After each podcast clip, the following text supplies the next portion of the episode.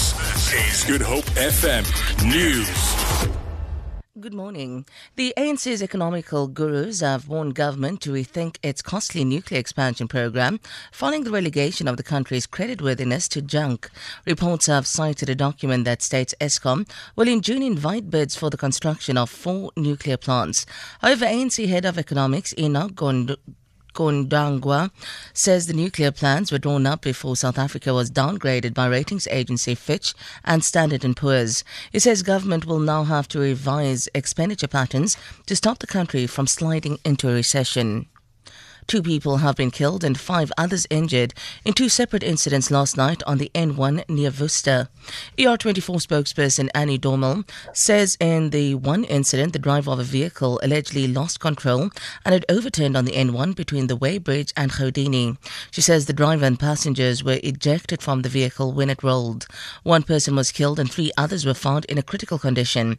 Two more sustained moderate injuries. She says in another incident last night, a pedestrian was knocked over near the Ceres turnoff. The woman was declared dead on arrival at the hospital. It is believed that she was about five months pregnant. Local authorities are investigating both of the incidents.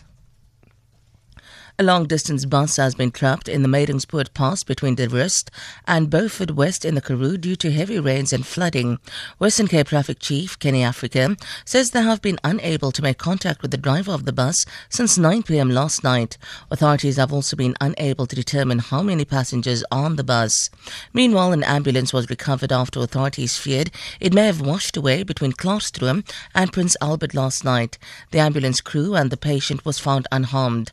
Africa says the N12 between Beaufort West and Oudtshoorn will remain closed to traffic.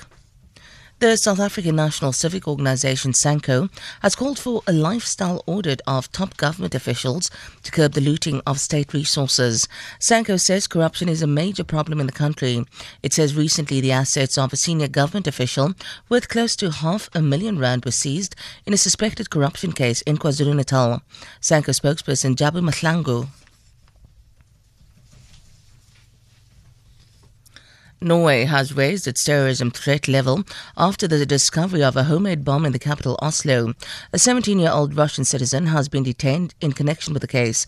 The authorities say the man was known to them and had expressed support of the Islamic State militant group. For Good Hope FM News, I'm Sandra Rosenberg.